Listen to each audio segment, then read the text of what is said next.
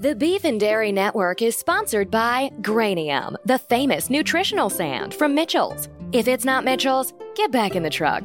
Granium has swiftly become a modern classic in the world of sand based cattle feeds. But here at Mitchell's, we don't like to sit on our laurels, which is why Granium now comes in four delicious flavors original seaside, Cajun onion, honey oat, and beef. For 10% off your next order of Granium, simply use the code Don't Speak to Me in the Morning until I've had my Cajun Onion.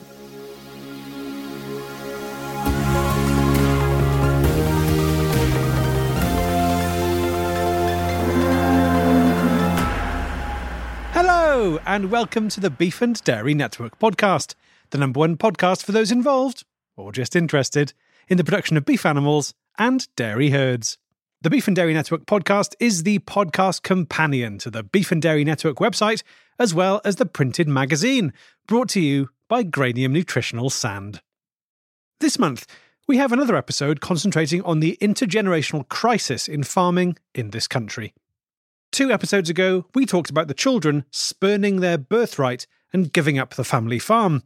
But another far greater problem lurks in our future and I'm not just talking about the inevitable nuclear war for resources between the world's major powers, which will see London, New York, Beijing, and Moscow turn to sand, and not the nutritional sort.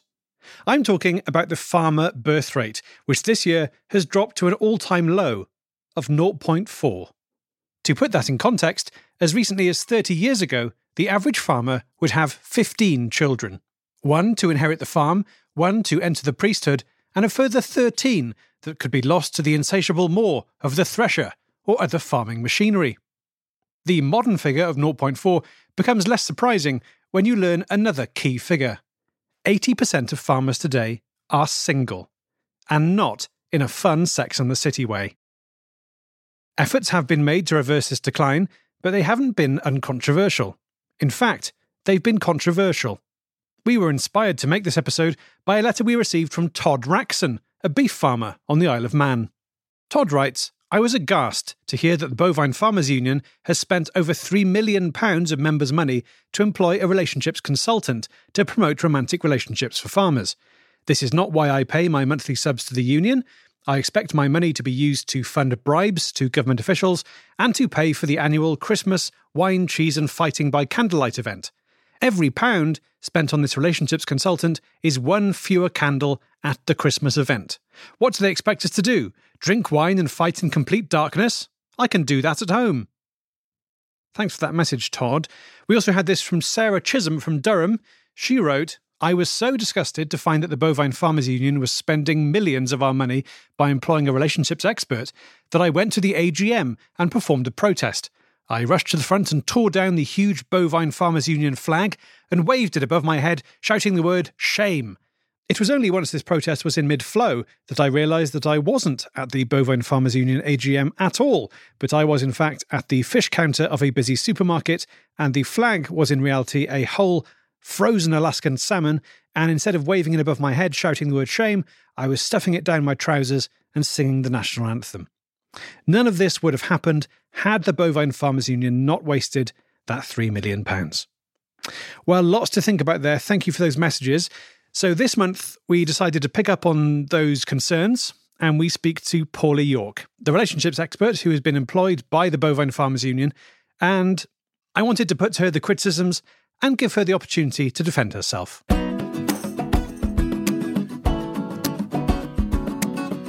Hello, I'm Paula York, and I'm a sex and relationships expert. Hi, Paula. Thanks so much uh, for coming on the show today. Thanks for having me. It's a real delight. Um, tell us a little bit about you. You're a relationships expert. So what does that actually mean? I mean, it basically just means whoever you are and whatever your challenge is, uh, personally, I'm here to help you find that special someone. And um, I've worked with a, a wide range of people from you know, elderly people, teenagers in schools, spreading good dating practice right from the start. Um, Just to be clear, you're not you're not introducing elderly people to teenage people in the hope that they will kindle a relationship. Um, I've found that that's um, uh, illegal, so um, yes. I don't tend to do that. Okay. Uh, any anymore. But it's not just regular people that Paula helps with their relationships. In fact, she's brokered a number of high profile celebrity couplings. If you could think of any sort of you know, high profile couples, it's likely that I've had some sort of hand in that. Bennifer, uh, Kimye, Jora, that's George W. Bush and Laura Bush.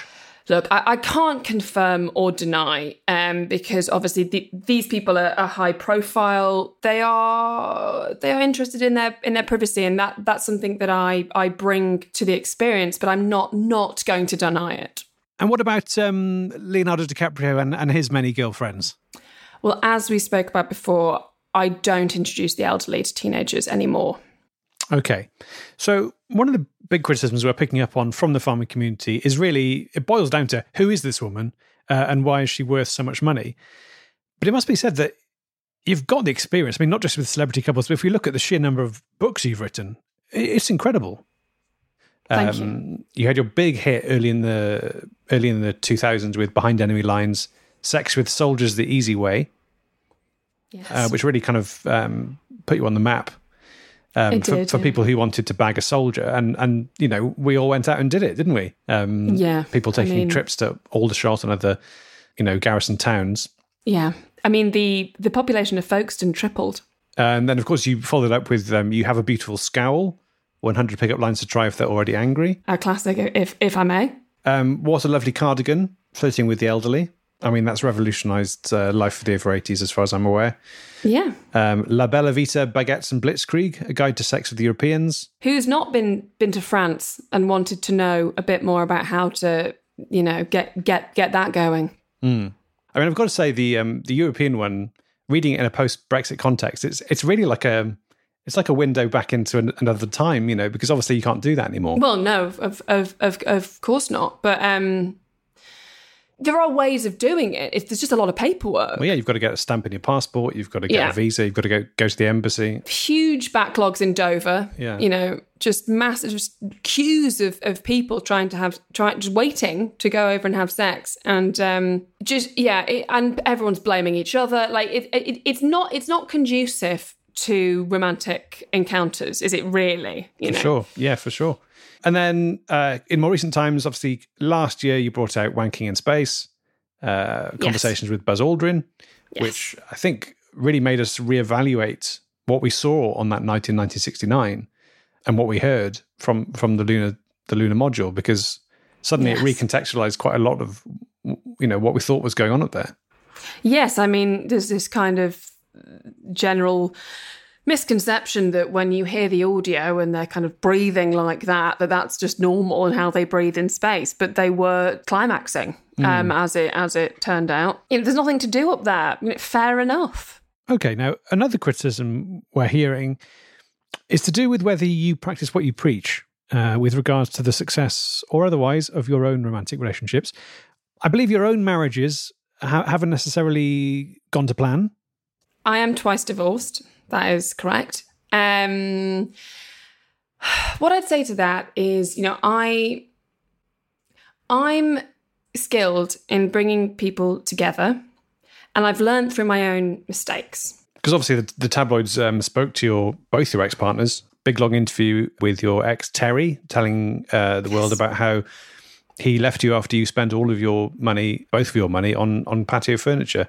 Uh, huge amounts uh, into the hundreds of thousands, uh, yes. and he and he felt that was the final straw.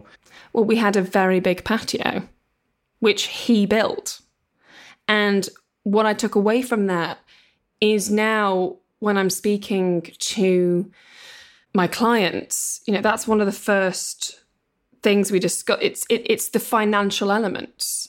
Mm. You know, if finances are often you know o- overlooked why do we just sort of look at somebody and say, well, they've got nice hair? and mm. decide that they'll be our partner for life. And Terry does have lovely hair from the photographs. That was the problem. That ponytail. He swished it about, and I was I, I was mesmerised. Mm. And if only I'd looked past the ponytail at his gaslighting tendencies Okay. Maybe maybe I would have seen that he was he he was the sort of man that would build a patio that was objectively too big and then make the fact that I filled it with furniture the issue.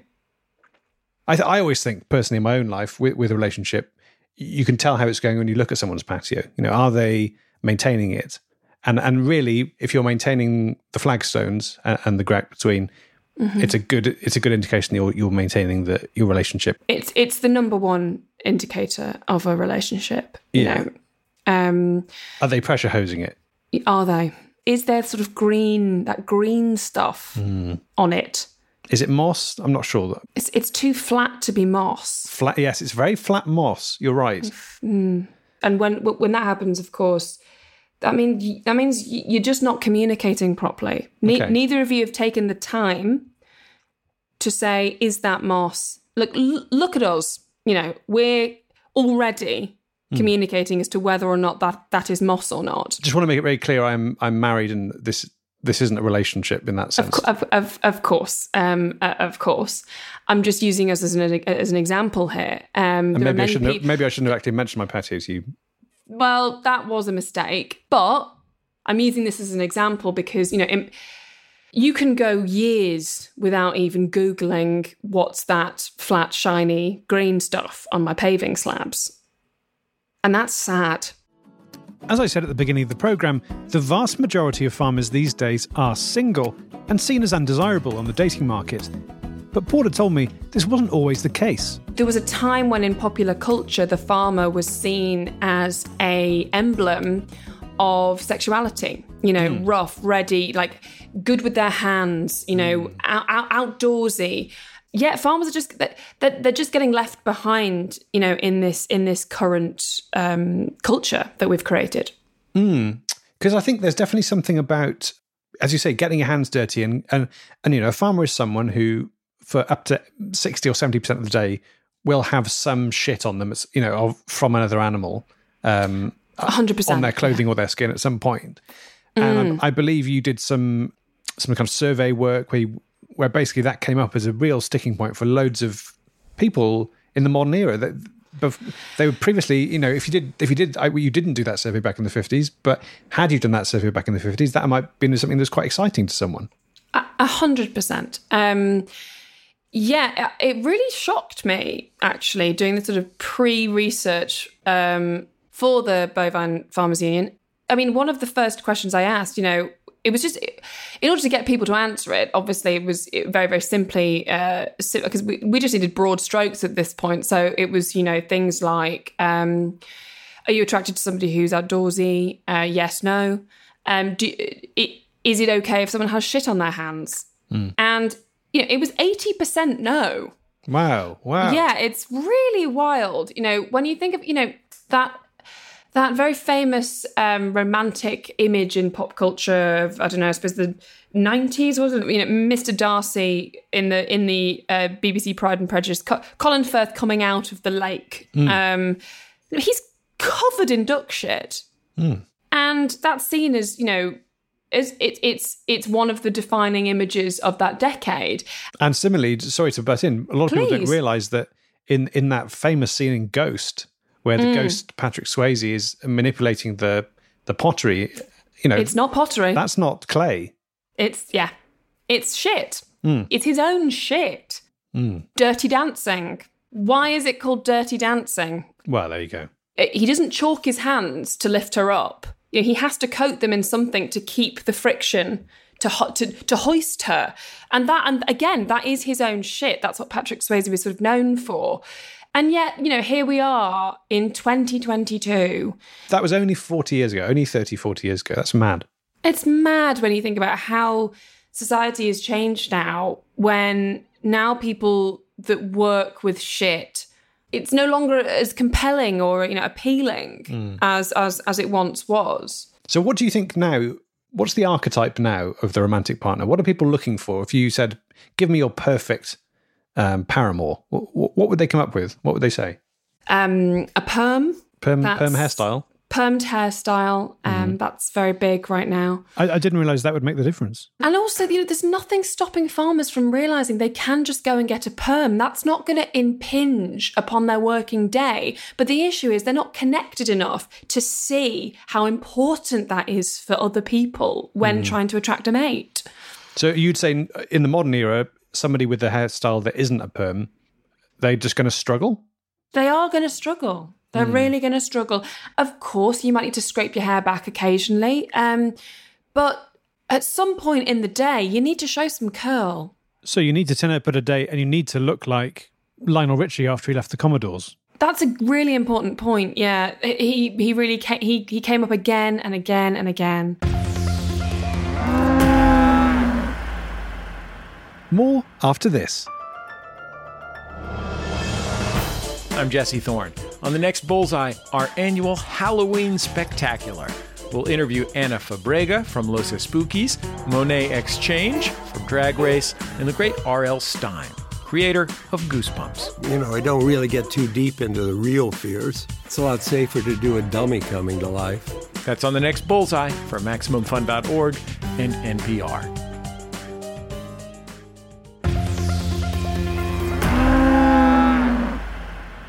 Now, your work has been also in collaboration with the dating app Beef Encounters, uh, which of course was formerly a, a beef industry only dating service. Now I believe it's open to anyone. Anyone can can download the app and join. Correct. Yes. Has that, and also your work uh, with Beef Encounters, has that led to more mixing between farmers and non-farmers? Yes. Um, you know, it was it was a challenge.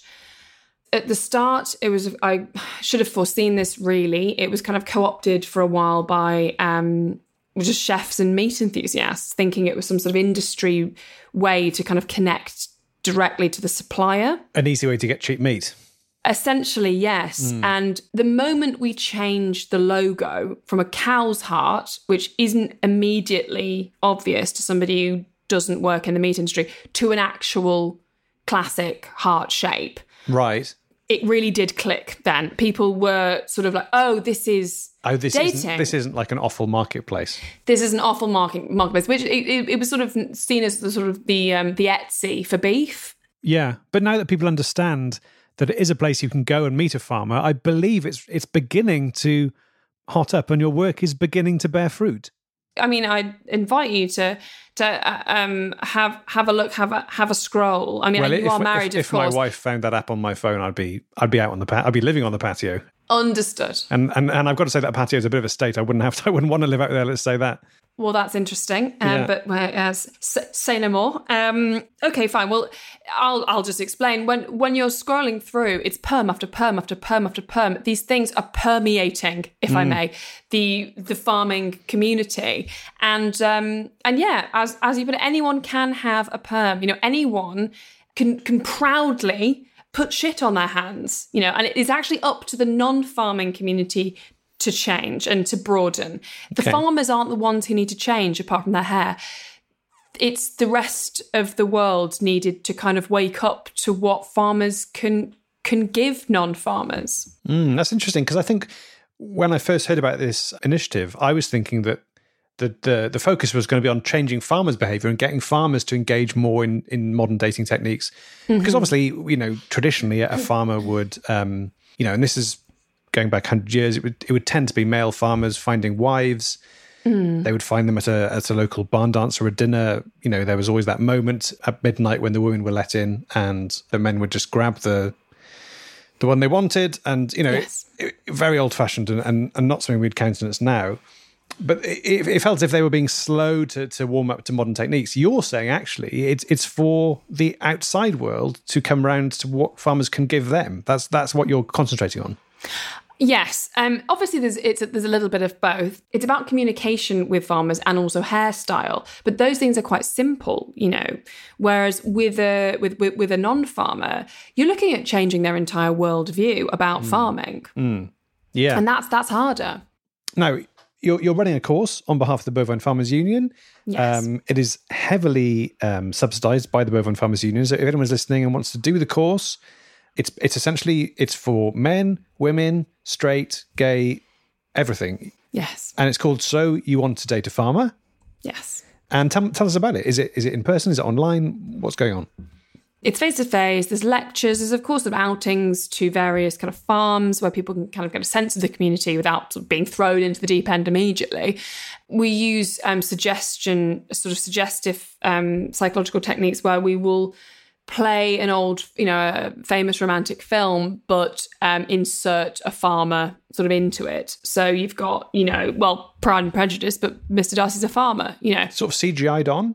Yes, yes, and that's but there, and you sort of started to get get a little uh, in inclination as to why you know I'm I'm not charging ten pounds. You know, it's it's it's a it's it takes a lot to rewire somebody's brain. Right. Um, and, I don't know. and it costs this- a lot to totally re CGI the whole of Avatar. it costs a lot. Avatar was was I would say um, a mistake Okay. because we we really could have picked a film that needed less CGI than that. And It's also not that um, romantic. Uh, No, it really isn't. There's actually quite just quite a lot of it that's um, sort of just sort of talking and, and running around. I think essentially the take home from that is it's too long and why is everyone blue, which wasn't quite what I was hoping to get from that. So we don't use it on the course anymore. And so, really, what you're doing is you're kind of rewiring these people's brains to, to associate farmers with romantic situations, which they may not have done in the past. Absolutely. I don't know if you've seen Clockwork Orange, but there's um, a lovely scene in that where they're sort of uh, he's he's encouraged to watch quite grotesque images to kind of retrain his brain to not to not to not have a predilection for crime, and that's kind of what we're doing for for for the non-farming community. There was an Um, allegation, though, wasn't there, this week that you were using those same techniques to reprogram people's minds to want to buy your books uh, and also to buy a new sex toy that you're selling on your website, no comment. um, which costs £500, the Orgasmo plinth. I'd say that's, I mean, very happy to talk about the Orgasma plinth. All I'll say about the Orgasma plinth is that re- early studies have shown it so successful. We're already got another sex toy in the works, the Orgasma plank. Right. So I think people should direct their, their criticism at people who aren't trying to help others. You know, like there are there, there are more worthy recipients of criticism than than myself. All I'm doing is trying to help people uh, move through the world with a special partner. I mean, the reviews of the Orgasmo plinth uh, on the internet are make for quite interesting reading. A lot of a lot of people fl- managing to somehow flood their house with it Well, that's if you because you have to you have to. I've not used one, but it sounds like you have to connect it to the hot water supply of your house in the, in the way you might do do a washing machine. yes, and we're very you- very You clear. hook that up to a car battery, and yeah. so that's led to a lot of fires and floods, which is a kind of self-regulating system. Is that was that the idea? Um, well, it was the the idea was, of course, um, pleasure first and foremost, but it's very clear in the instruction book, um, which is it's only about 150 pages, where the first thing we say is we we implore people to get their hot water supply checked before they rig up the orgasma plinth. And if people aren't willing to do that, then it's not my problem, you know? Like it is, I, it's very clearly stated that the orgasma plinth uh, works best for new builds. Yeah, you've got to have a modern boiler by the sounds of things. A modern boiler, yes, and and a car, and a car as well that's close enough to your house that you can use the sort of twenty meter lead. Again, it's very clearly stated in the instruction manual that it's new builds. Your car has to be close. And you know you have to have a very specific and very robust hot water supply system. Can't have have one of these period conversion flats either, because that is gonna that's gonna spark out. You're gonna fuse the whole, the whole street. But for those people who have followed the instructions, I think you'll find the reviews are astonishing. Sure, but uh, to going back to the to the the more concerning allegation was that you were using you were re CGIing movies in such a way that people forced to watch them because I believe you you pull open their eyelids, they have to has to go in. I hold their eyelids open. It's Sure, not yeah. pulling open. Yeah, and in doing so, they are somehow reprogrammed and they want to buy your merchandise. That's not true. I deny all allegations of that. Okay. And the people who have brought that forward and against me seem to have some sort of personal vendetta. Um, I again, I, I I didn't hold, I didn't pull their eyes open. I, I held them, and, and, we've created much more humane uh, ways in which to do this since the 70s when Clockwork Orange um, came out. Which you know, we there are little soft bits on the end of the um, the eyelid holders, right? Little yep. soft bits, so much nicer. Okay, what is the the cost of the course? Um, it's seventeen thousand pounds. Okay, and then that is subsidised somewhat by the Bovine Farmers Union. So it's a seventeen thousand pounds cost to the consumer, but actually the, the true cost per person is closer to forty five thousand pounds, I believe. Correct. Yes. And most of that, I think, was spent on re CGIing and getting the rights for Avatar. Yes, as I say, that was a that was a real mistake. Um, but is it a mistake that your consumers ought to be sort of footing the bill for? Well, look, they did get something from it. I mean, they got to watch Avatar. Yeah, arguably in a in a better way than the original. Oh, you think your version of Avatar was better than the original? Are you telling me that popping two farmers in isn't going to improve the original Avatar? No, that's a good point. Right. Paula York, thank you very much. Thank you.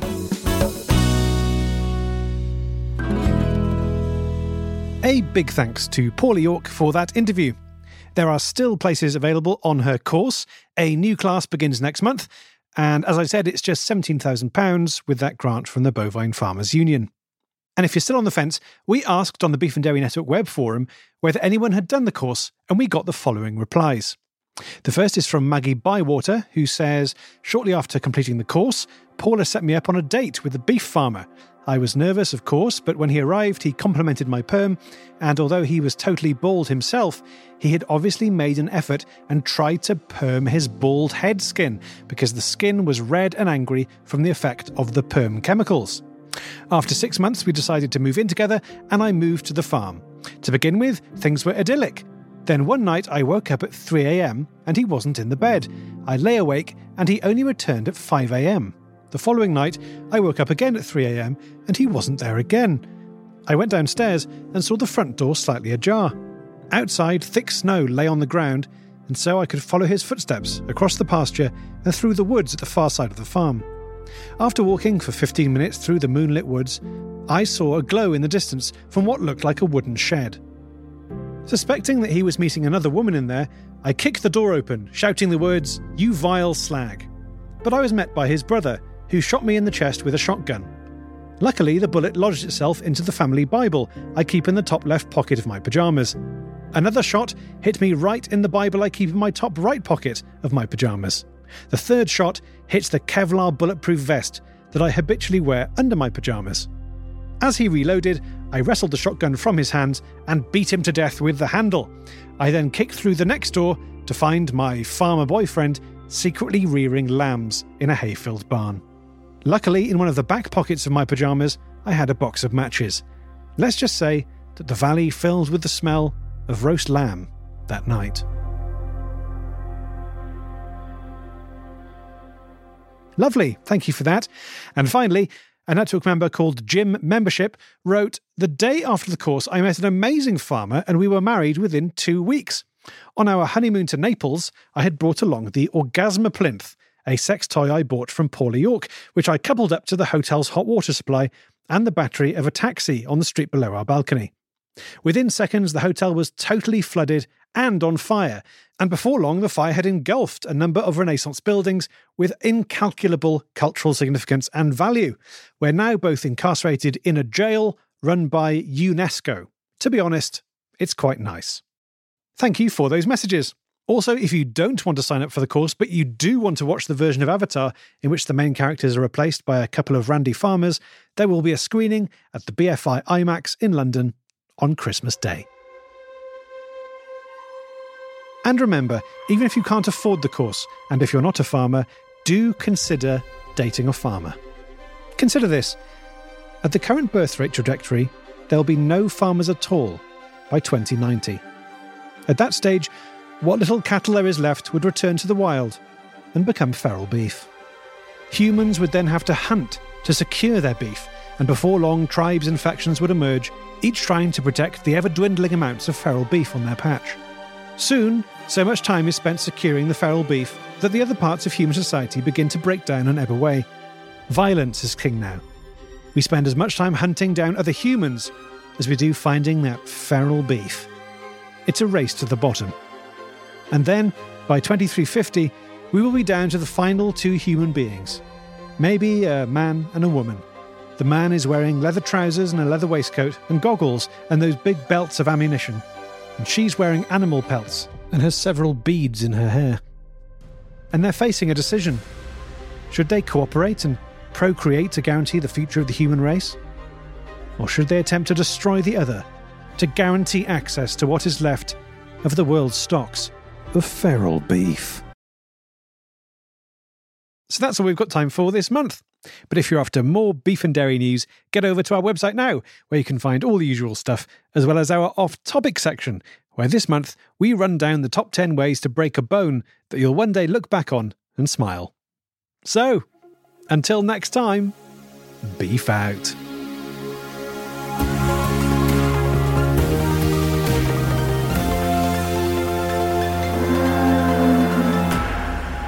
Thanks to Stevie Martin. Hi, I'm Jesse Thorn, the founder of Maximum Fun, and I have a special announcement. I'm no longer embarrassed by my brother, my brother, and me. You know, for years, each new episode of this supposed advice show was a fresh insult, a depraved jumble of erection jokes, ghost humor, and frankly, this is for the best, very little actionable advice. But now, as they enter their twilight years, I'm as surprised as anyone to admit that it's gotten kind of good. Justin, Travis, and Griffin's witticisms are more refined, like a humor column in a fancy magazine. And they hardly ever say bazinga anymore. So, after you've completely finished listening to every single one of all of our other shows, why not join the McElroy brothers every week for My Brother, My Brother, and Me?